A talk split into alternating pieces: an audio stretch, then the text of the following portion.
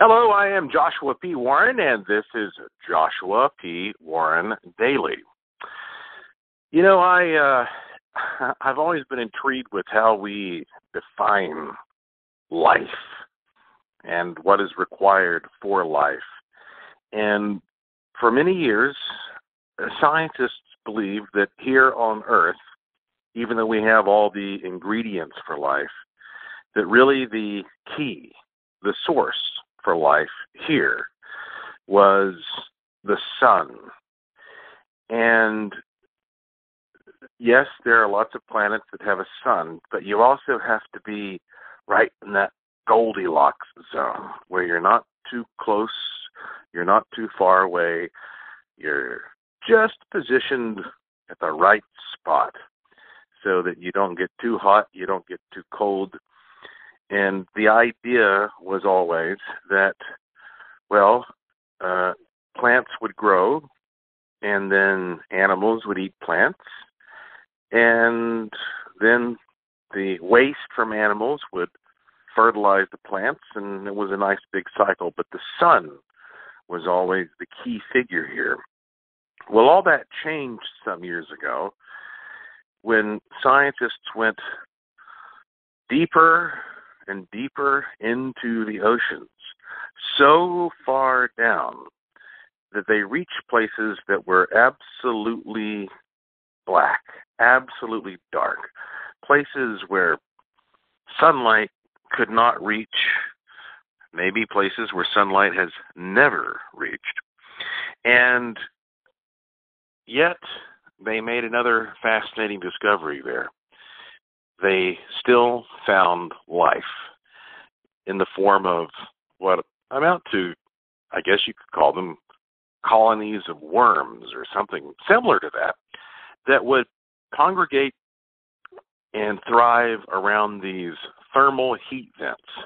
And these are just really spots at the depths of the ocean where warm uh, air is coming out and, and mingling and so life was able to thrive there even though there was no access to the sun. So that kind of changed our whole perspective on what is necessary for life on this planet, that it doesn't have to include the sun, that it really just needs some stable source of warmth, apparently. So, bearing that in mind, I was pretty intrigued when I found this story the other day, and I actually tweeted it um, about a scientist named Alan Stern who spoke recently at the American Astronomy Society Division for Planetary Sciences Division. The sort of sensational headline was Scientist proposes wild explanation for why we haven't discovered aliens yet. So, bearing in mind what I've just said, this scientist said, well, we have these huge planets out there that are made of water to a large degree. And it, it might even be frozen on the surface.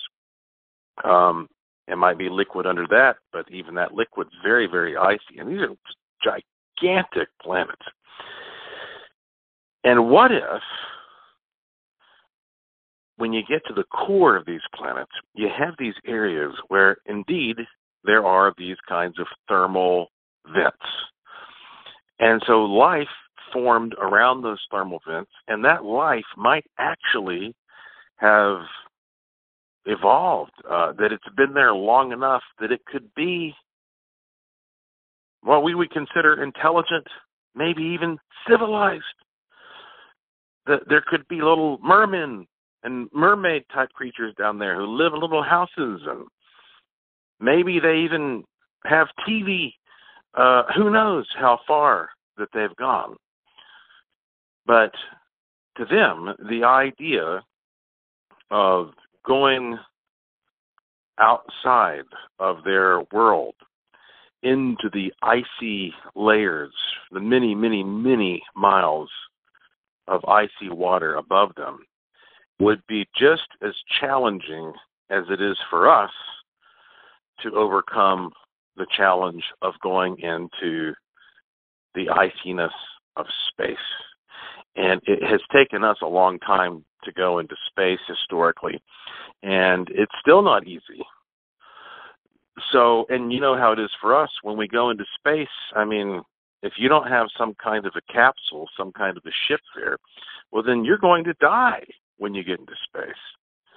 And so, until those beings on those planets have learned to build vehicles that will take them from their thermal vent world up through this iciness, um, well, they're just going to sit down there and have no way of extending beyond their own planet. And that it's possible that maybe uh, there are life forms out there which are not communicating with us because they're stuck. They're stuck right there near the ground level, so to speak. And what I find even more intriguing, however, is that if you imagine that you are one of these aliens and and you're living there in that world at the bottom of some vast icy liquid planet they might not even have the concept that there exists another medium than water. I mean like for us for example, uh, we live in this medium called air. And it took a while for us to realize that there is another realm outside of the atmosphere of air called space. Um, so it's possible that those beings on those planets they don't even have the ability to necessarily envision their planet as a big ball the way that we envision planets right now. No, from their point of view, they are simply living in a liquid environment, and that's all that there is. They don't even know that space exists because they have not made it far enough away from their center point of reference to transition into this other medium called space. They don't even know what that is.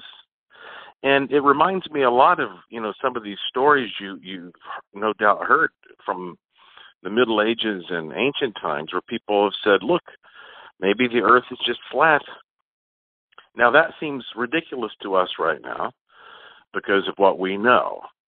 However, if you kind of try to uh, use your imagination and put yourself uh, in, in the position that those people were in, well, it does kind of make sense that maybe they would think that the world is just a big flat piece of land and uh on the edge is a, a big waterfall that drops off into nothingness. And that's why when you know you have these sailors these explorers who would go sailing away they will be warned, hey, you might find the edge of this thing and go over the side of this huge waterfall, and then you're done.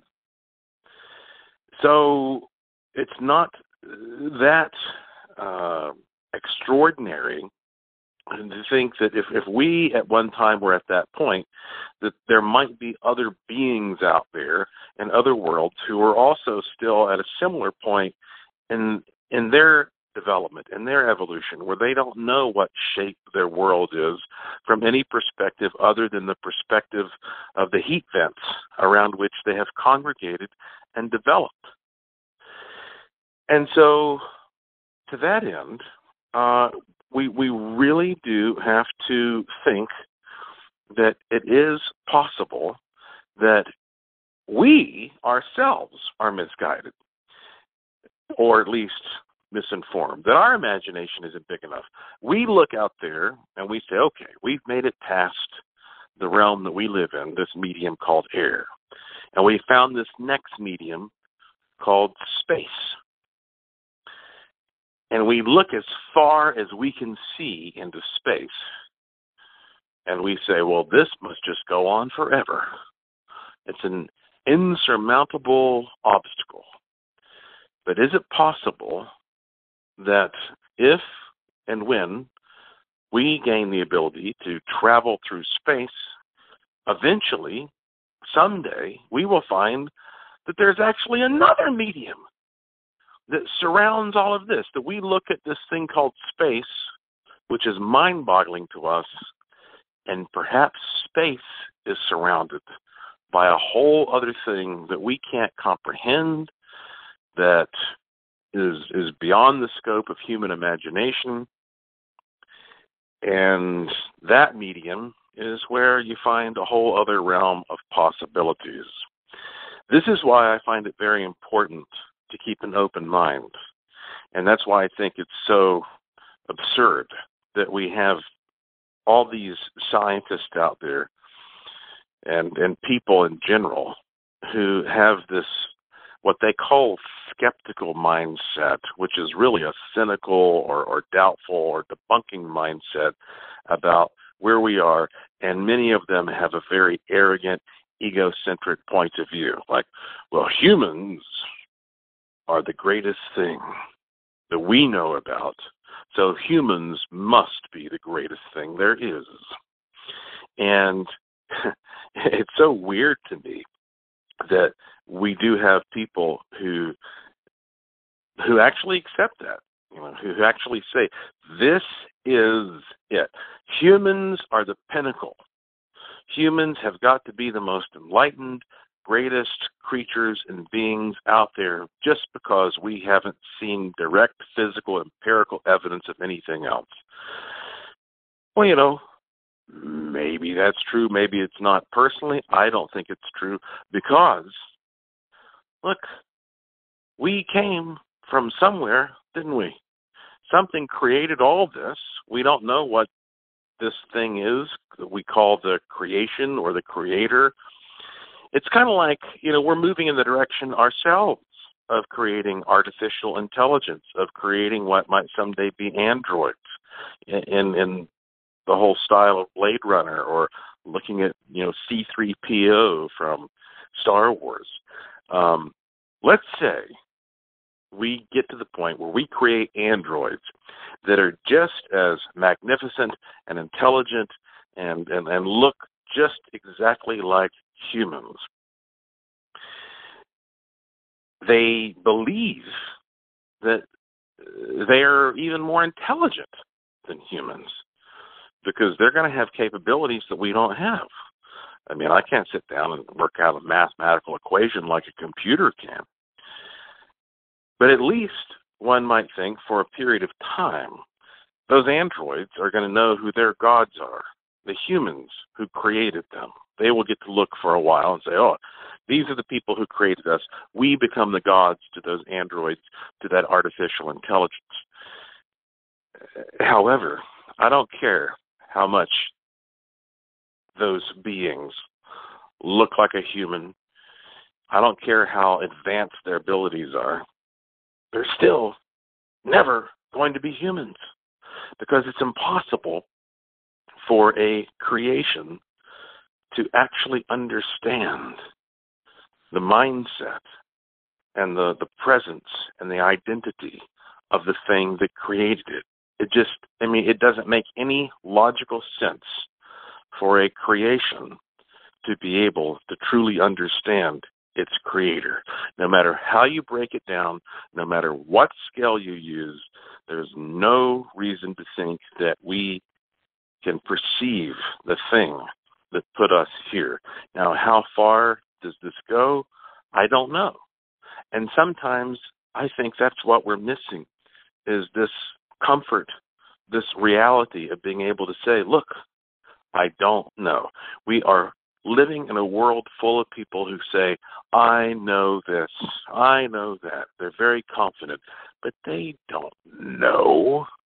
They may have evidence that they can use to support one point of view or another, but the wonderful thing about being a creature in this universe, no matter where you came from, no matter if you're a human or you're something created by a human, we have the ability to constantly learn and to constantly advance and develop. And that's why if you talk to a scientist from 100 years ago, he's not going to know nearly as much about the world as our scientists today. And the scientists that you might talk to 100 years in the future are going to know far more than our scientists do today. And that is the process that goes on and on and continues. And that is the logical perspective that you must have when you look at things relatively and you start to put yourself in the proper position. And that's why it's important to humble yourself and just say, look, just because I personally haven't seen something doesn't mean it doesn't exist because it's possible that even if you see something that is more advanced, you don't even recognize it because it's not what you were expecting to see. So, that's what's on my mind today. I'm having a really good time here in uh, isolation uh, for my little special birthday getaway as we're heading closer to Halloween. Uh, I hope that, that you know you. Um, I hope that you're having fun this month because that's what it's all about. Enjoying yourself, having fun. A lot of people out there are not having fun. They're miserable. I have been uh, doing whatever I can to spread the word about what's happening to my friends in Puerto Rico, for example. And so, uh, if you want to know more about how to help them, just uh, look at some of the links I've posted at uh, Twitter and on my Facebook page, etc. So that said, uh, I believe that's it for this particular podcast. Remember, if you go to joshuapwarren.com, there is a link at the top to these podcasts where you can subscribe in various ways, or you can just follow me on Twitter, and I will tweet to you when new ones come out. So, thank you again for being interested. Thank you for being supportive. Thank you for staying curious, and I'll be talking to you again soon.